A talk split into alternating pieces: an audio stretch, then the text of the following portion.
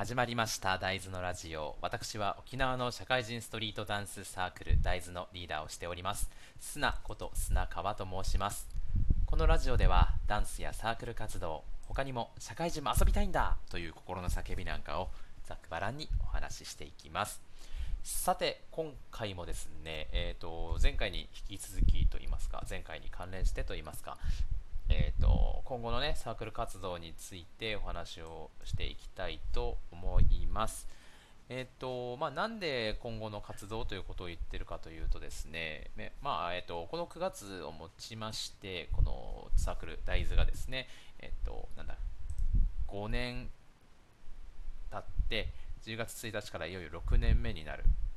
という感じなんですよね。という感じというか、まあ、6年目になるんですよ。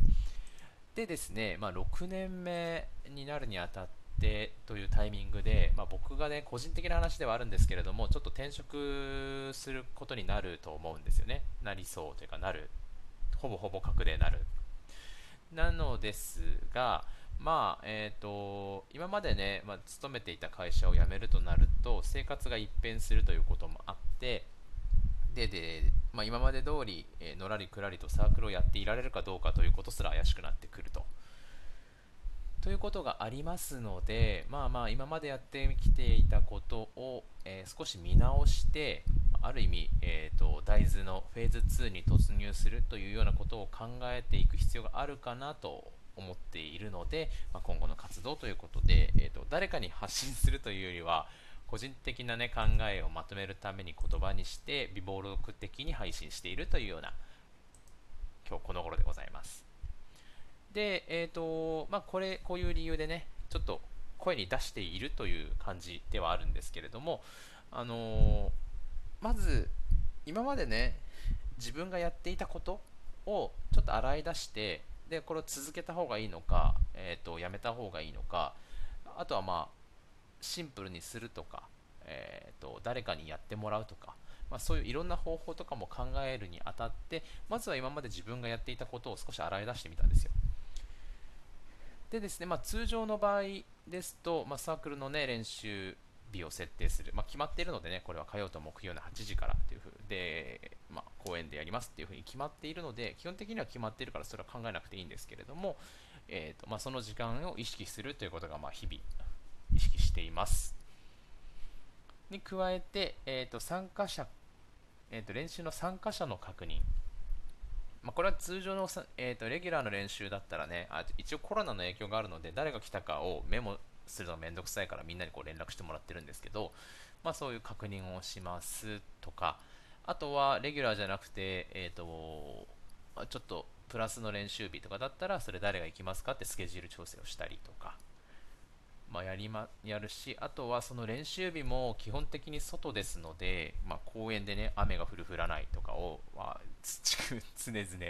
えー、まあ、ギリギリまでね、見て、今日はやる、やりますとか一時決断をしなくてはいけないので、で、まあ、残念なことになんか8時ちょい前ぐらいの雨って降るんですよね。多分、暑い時間から涼しくなって、空気が冷えて降りやすくなるのかわかんないんですけど、だからね、そういうのもあるし、あとはまあ練習の内容のを作る、まあ、曲だったり振り付けだったりあとはまストレッチとかねアイソレーションとかっていう内容を着てる人に合わせてコントロールするっていうところを作る。で、まあ、最終的に作ったものをレクチャーするというふうに、えー、なことを基本的には通常時はしていると。でレクチャーの後にね例えば動画の撮ったり写真を撮ったりしてるんだったら SNS にアップしたりとかしているっていうようなのがまあ通常時のやることですね。まあ、その他イベントをやるとか飲み会をやるとかあとは何だろうなその他のメンバーが発信したいことの手伝いをするとか、まあ、そういうことはやりますけど通常は今言ったみたいなことをしてるんですよ。で今までは仕事中にねわりかし頭あのやることがもうなんか慣れてる仕事なので頭が働くのでこういう細々した業務とかをやっているのも、まあ、そそれなりに、えーと、余裕を持ってできていたんですけれども意外とこれを、ま、なんか週2でやるってなるとなかなか大変だしうんと割と特に天気の確認とかねこの辺りが判断難しすぎてね別に予報士じゃないので えっと判断難しいんですよ。あとは他にもうんと来る人が、まあ、まちまちだと例えば最初はねレベルがある程度できる人がいるからその人に合わせて練習をしてたら少しずつ初心者になってきたりが遅れてきたりとかするとちょっとこれやること難しいかなとか思ってやることをレベルを下げてみたりとかね。そういうことをするっていうのがちょっとね毎回毎回発生するので正直その辺りが余裕があるかどうかがわからない。っていう感じなんですよね。まあ、イベントのことは一旦置いといても、もうサークルを続ける上で、この辺りをどうにかスリム化しないと、僕はやっぱりいつの日かあの発狂してしまうんじゃないかと思うので、それでいろいろこう考え直しているっていう感じです。はい。でですね、まあ、何から決めようかと思ったときに、まず単純に練習の時間を、えー、とか、時間とか日付、日にちを変えるっていうふうにしたらどうかなと思いました。まず1個で、1個目ですね。まず練習の時間に関して今火曜木曜8時10時でやってるんですけどそれに加えて以前話したのアルズっていうところでやってるレッスンが、まあ、えーと、水曜日の8時からやってるので僕個人としては火水木と、まあ、ダンスをする日になっちゃうんですよね。別に好きだからいいんですけどまあ、その人を巻き込むという意味ではね自分の予定がずれてダメになってしまうっていうことをしてはいけない日が週3連続であってそれって趣味から少し仕事に足を突っ込んでるみたいになりがちなのでこの日を減らすのかそれとも残業とか終わった後で気晴らしにできるように8時からではなくて例えば10時からスタートするようにして10時から11時までの1時間とかそれ短くして、えーともう明らかに仕事が少し残業があったとしても間に合うようにしてその間に合うか間に合わないかのストレスを減らすみたいなことを考えてみるとかを一つ考えてみました。なのでまあ練習時間の設定を変えるっていうところも一つかな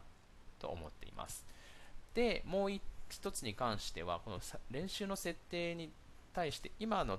状態って、練習の参加自体は無料なんですよね。まあお金は取ってないんですよ。それはなんか僕みたいなものが教えるってなっても別にお金を取る必要はないと思ってるんですけれどもただ、えーと、それっていうのが、まあ、今まである程度仕事で給料をもらっていて、まあ、時間もそれなりに余裕があってっていう状況だったんですけど今ここから使う時間っていうのが自分の人生においてのこの価値となると割とあの無償で切り売りするのはもにはちょっと重たい比重になってくるので、多少なりとも例えばこのサークルをね続けてみんなにこう自分の今までやってきたことを伝えるというところでえっ、ー、となんだっけな伝えるというところで、えー、少しなんで対価をもらいつつ例えばもう100円でも200円でもいいですよ、まあ、そのめちゃめちゃ取るわけじゃないけど1回参加するごとに例えば200円ずつ参加した人からもらえますとかにすればまあなんかその回数とか人数に応じてそのこのサークルをやることで1回の飲みがい飲み代分ぐらいの小遣いにはなるんですね。っていう風にすればあのまあ、ここからね転職したら多分劇的に給料が下がっていったりするっていうことのなていうの心の余裕を多種多少は埋めることになるのではないかなっていうところで、えーとまあ、対価としてのある程度の参加費をもらうっていう方法、これ一案ですね、まあ、考えて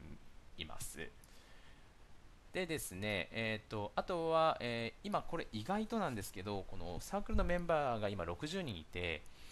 60人いる人たちのよく参加する人とあまり参加しない人、全然顔見てない人の比重っていうものがあって、ただそれを毎回考えないのでなんとなく何かが起こるときに60人いるように見えるんですよね。まあちょっとこれ呼び方をね考えたけどバーチャルマンパワーみたいな感じで想像してるんですけど人がいるように見えていないっていう状況って意外とあの何かを考えるときになんか散らかってるところから使えるものを探し出してあ実はこのくらいしかないんだみたいな。すごい小銭貯金がいくらあるか分かんないけど換金してみたら実は大体1円だったから本当はすごいなんか2000円ぐらいあるかなと思ったら300円しかなかったとかそんな感じになることがあるんですよね。なので、まあ、この参加参加人数そのサークルの加入人数とかをきちんとコントロールしていくために例えば上半期下半期の2半期制を導入して上半期の間で何回参加していない人は1回脱退してくださいとかっていう風な制度を設けてみたりあとはそのうんと回数にするのか何にするのか分かんないんですけどきちんと整理をする。